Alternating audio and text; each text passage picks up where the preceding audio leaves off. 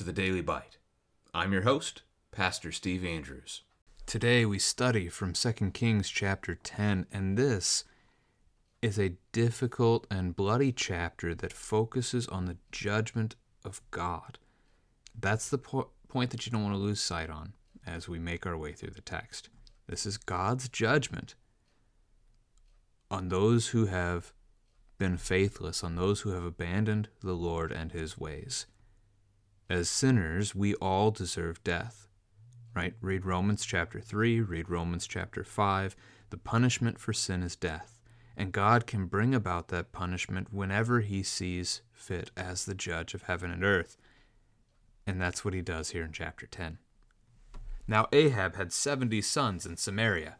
So Jehu wrote letters and sent them to Samaria, to the rulers of the city, to the elders, and to the guardians of the sons of Ahab, saying, Now then, as soon as this letter comes to you, seeing your master's sons are with you, and there are with you chariots and horses, fortified cities also, and weapons, select the best and fittest of your master's sons, and set him on his father's throne, and fight for your master's house. But they were exceedingly afraid, and said, Behold, the two kings could not stand before him how then can we stand? So he who was over the palace and he who was over the city, together with the elders and the guardians, sent to Jehu, saying, We are your servants, and we will do all that you tell us. We will not make any one king. Do whatever is good in your eyes. Then he wrote to them a second letter, saying, If you are on my side, and if you are ready to obey me, take the heads of your master's sons, and come to me at Jezreel tomorrow, at this time. Now the king's sons, seventy persons, were with the great men of the city, who were bringing them up. And as soon as the letter came to them, they took the king's sons and slaughtered them, seventy persons, and put their heads in baskets and sent them to him at Jezreel. When the messenger came and told him, They have brought the heads of the king's sons, he said, Lay them in two heaps at the entrance of the gate until the morning. Then in the morning, when he went out, he stood and said to all the people, You are innocent it was I who conspired against my master and killed him. But who struck down all these? Know then that there shall fall to the earth nothing of the word of Yahweh, which Yahweh spoke concerning the house of Ahab, for Yahweh has done what he said by his servant Elijah. So Jehu struck down all who remained of the house of Ahab in Jezreel, all his great men and his close friends and his priests, until he left him none remaining.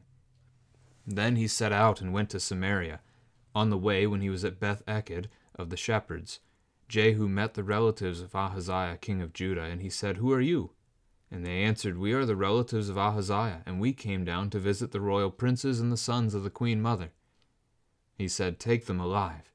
And they took them alive, and slaughtered them at the pit of Beth Eked, forty two persons, and he spared none of them. And when he departed from there, he met Jehonadab, the son of Rechab, coming to meet him. And he greeted him and said to him, Is your heart true to my heart, as mine is to yours? And Jehonadab answered, It is. And Jehu said, If it is, give me your hand. So he gave him his hand, and Jehu took him up with him into the chariot. And he said, Come with me, and see my zeal for Yahweh. So he had him ride in his chariot. And when he came to Samaria, he struck down all who remained to Ahab in Samaria, till he had wiped them out according to the word of Yahweh that he spoke to Elijah. Then Jehu assembled all the people and said to them, Ahab served Baal a little, but Jehu will serve him much. Now therefore call to me all the prophets of Baal, all his worshippers and all his priests. Let none be missing, for I have a great sacrifice to offer to Baal. Whoever is missing shall not live. But Jehu did it with cunning in order to destroy the worshippers of Baal. And Jehu ordered, Sanctify a solemn assembly for Baal. So they proclaimed it. And Jehu sent throughout all Israel, and all the worshippers of Baal came, so that there was not a man left who did not come. And they entered the house of Baal, and the house of Baal was filled from one end to the other. He said to him who was in charge of the wardrobe, Bring out the vestments for all the worshippers of Baal. So he brought out the vestments for them. Then Jehu went into the house of Baal with Jehonadab the son of Rechab, and he said to the worshippers of Baal, Search, and see that there is no servant of Yahweh here among you, but only the worshippers of Baal. And then they went in to offer sacrifices and burnt offerings. Now Jehu had stationed eighty men outside, and said, The man who allows any of those whom I have given to your hands to escape shall forfeit his life. So as soon as he had made an end of the burnt offering, Jehu said to the guard and to the officers, Go in and strike them down, let not a man escape. So when they put them to the sword, the guard and the officers cast them out and went into the inner room of the house of Baal. And they brought out the pillar that was in the house of Baal and burned it. And they demolished the pillar of Baal, and demolished the house of Baal, and made it a latrine to this day. Thus Jehu wiped out Baal from Israel. But Jehu did not turn aside from the sins of Jeroboam the son of Nebat, which he made Israel to sin. That is, the golden calves that were in Bethel and in Dan. And Yahweh said to Jehu, Because you have done well in carrying out what is right in my eyes, and have done to the house of Ahab according to all that is in my heart, your sons of the fourth generation shall sit on the throne of Israel. But Jehu was not careful to walk in the law of Yahweh the God of Israel with all his heart. He did not turn from the sins of Jeroboam, which he made Israel to sin. In those days Yahweh began to cut off parts of Israel. Hazael defeated them throughout the territory of Israel, from the Jordan eastward, all the land of Gilead, the Gadites and the Reubenites and the Manassites from Aroer which is by the valley of the Arnon, that is Gilead and Bashan. Now the rest of the acts of Jehu and all that he did and all his might, are they not written in the book of the Chronicles of the kings of Israel? So Jehu slept with his fathers, and they buried him in Samaria, and Jehoahaz his son reigned in his place. The time that Jehu reigned over Israel in Samaria was twenty eight years. This is the word of the Lord. So again, a very blood filled chapter that we have together. It is the judgment of God upon the house of Ahab as he foretold back in 1 Kings chapter 21 verses 21 and 22. That's verse 17 here, according to the word of Yahweh that he spoke to Elijah. That's where you'll find this that God has said himself he's going to wipe out the house of Ahab so that it will be like the house of Jeroboam and the house of Baasha. It will be eliminated entirely, cut off not a male left alive. And that's what we see fulfilled in the course of this chapter. So it starts with learning that Ahab had 70 sons. Wow, I consider that for a moment. That's a lot of children. I don't know of any family that even comes close to that in our, our era today. But Ahab did as king, likely, of course, through multiple wives, but 70 sons. And Jehu sends a letter to the guardians of these sons, encouraging them to essentially have a competition, fight for the throne. Jehu is laying his claim to the throne. If any of the family of Ahab wants it, let them fight for it. And they don't. Verse 4 they were exceedingly afraid. They realized that Jehu took out two kings already. How could they stand against him? And so instead, all the leaders of the city together gather with the elders, the guardians, the, the palace head himself, whoever was in charge of the palace of King Ahab. And they give a good response. We are your servants. We will do all that you tell us. We will not make anyone king. Do whatever is good in your eyes. They acknowledge him as king which Yahweh has made him king. So this is right. He has the authority to do these things. He sends them a response that their first order, if they're on his side, is to kill all the sons of Ahab, all 70 of them, and send their heads to him. And they do it. Verse 7 they slaughter the sons of the kings, and they send their heads to Jezreel. Now, he leaves them outside as a visual for the people. Verse 9 is a bit odd. He says, You are innocent, speaking to the people, so the people are innocent of the bloodshed. It is I who conspired against my master and killed him. So Jehu takes credit for killing the king. But who struck down all these? So even though he's just declared that the people are innocent, he has now lumped together all of the leaders of Israel.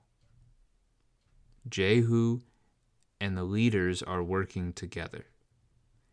the people would know who has done this act.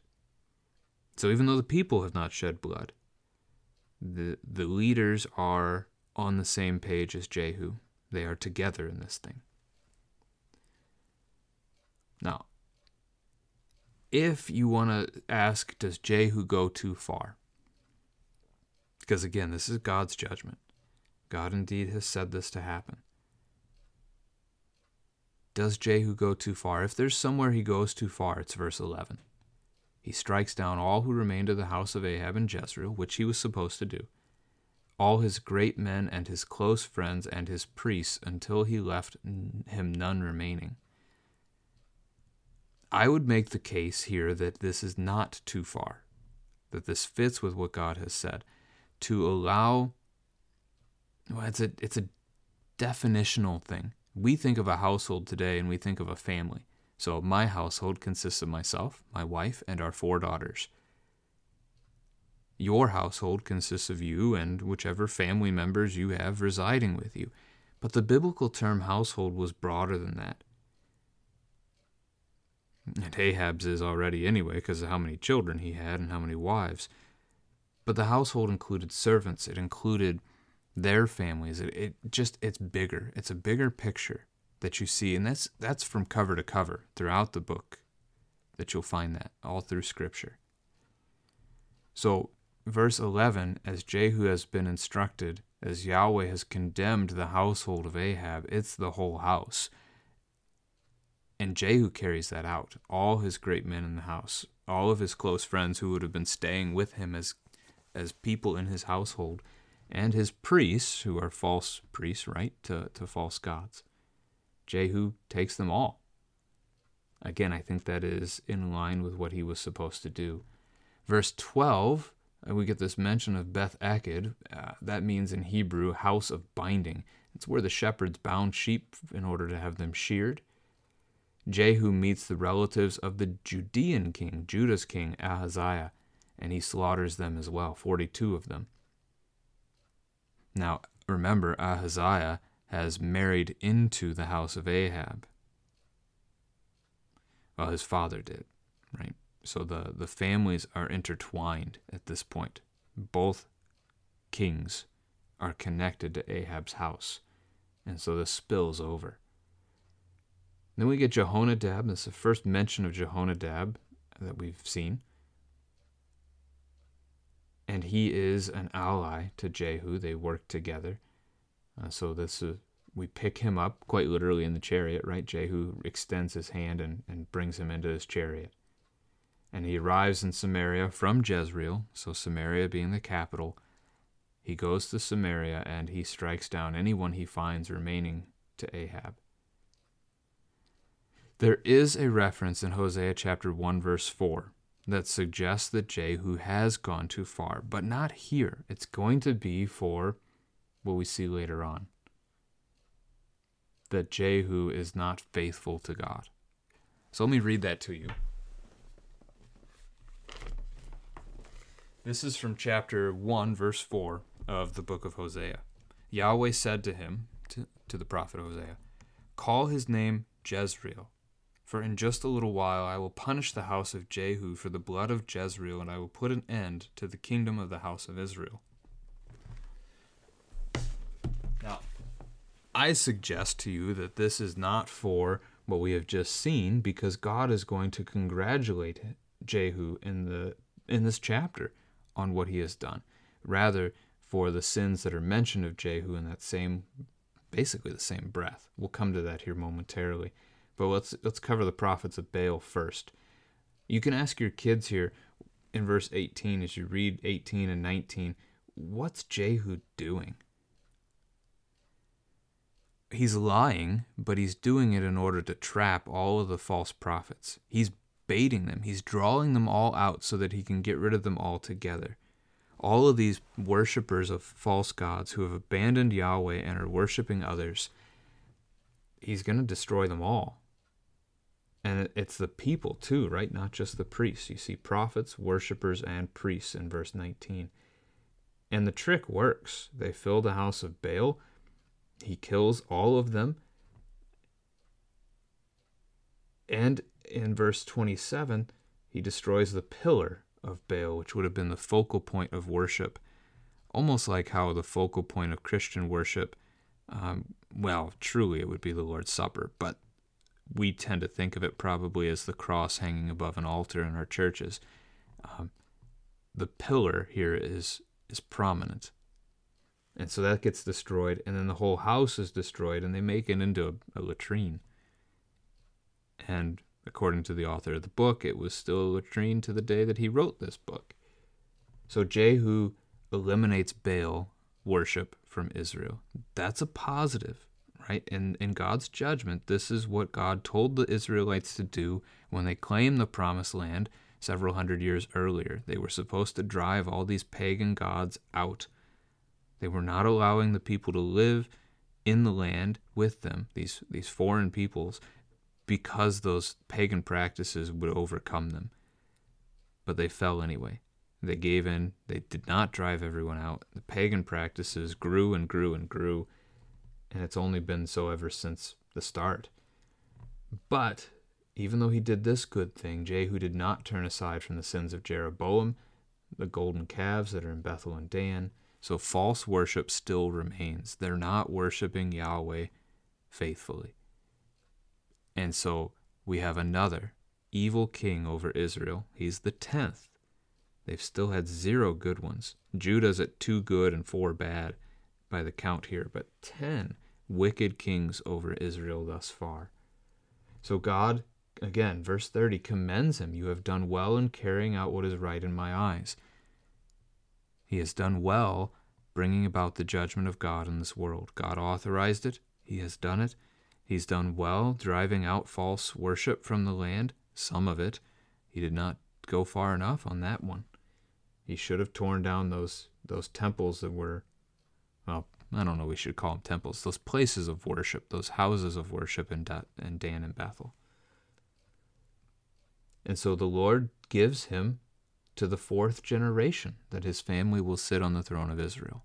So we'll be able to look at that in the days to come as we continue in the book. We learn that God's judgment upon Israel has already begun, not just in wiping out the third household of a king, but now even beginning to give away some of the promised land. Uh, that's not fair. This is not promised land. If you remember back to when the Israelites are finishing up the wilderness wanderings, they're entering the promised land two and a half tribes don't want to go. They don't want to cross the Jordan. They see the land on the east of the Jordan and they think it's good enough. They want to live there. And so they do. And it's that land east of the Jordan that is gone first, that is given up first. And God gives it over to Hazael, king of Syria. So the, the fight, the conflict with Syria has been going on already in the book of Second Kings, and it continues here and now. After 28 years, Jehu dies, and his son Jehoahaz will reign in his place. So we'll talk more about him in the days to come. Now, another question to unpack as a family after a chapter about God's judgment do we need to fear God's judgment? It's a tricky question. It's kind of a yes and a no. In a way, we do fear God's judgment. We are told to fear the Lord. In fact, Jesus himself says it that the only thing we are to fear is God himself. Jesus will say that we are not to fear those who can destroy the body, but only the one that can destroy body and soul together in hell. And that is not a reference to the devil. The devil does not have that power, that authority. Only God does in his judgment. So there is a level of fearing God that is a healthy fear of God because, in a way, like the law curbs us from committing sins against the Lord, so does that fear. But at the end, truly, the answer is also no. We don't need to fear the Lord because we know the outcome, right? When you stand before the Lord on Judgment Day and have to give an account for all that you have done, we can't stand. Our, our sinfulness is too great. Even one sin would be too many. But Jesus will stand there before you. Jesus Jesus takes your guilt for you, and he's done so already on the cross on Calvary. He has freed you from your sins, he has taken them away from you. They are his. This is the beauty of the gospel. When you come to the gates of paradise, when you come to the judgment throne of God, he will see you as innocent because Christ has declared it to be true through his own blood shed for us. The judgment of God fell on his son instead of us. So it's it's a tricky question. Like I said, it's a yes and a no. The judgment of God, the, the righteous, the good fear of God is a good thing. But at the same time, we have the comfort of knowing who Christ is and what he's done for us.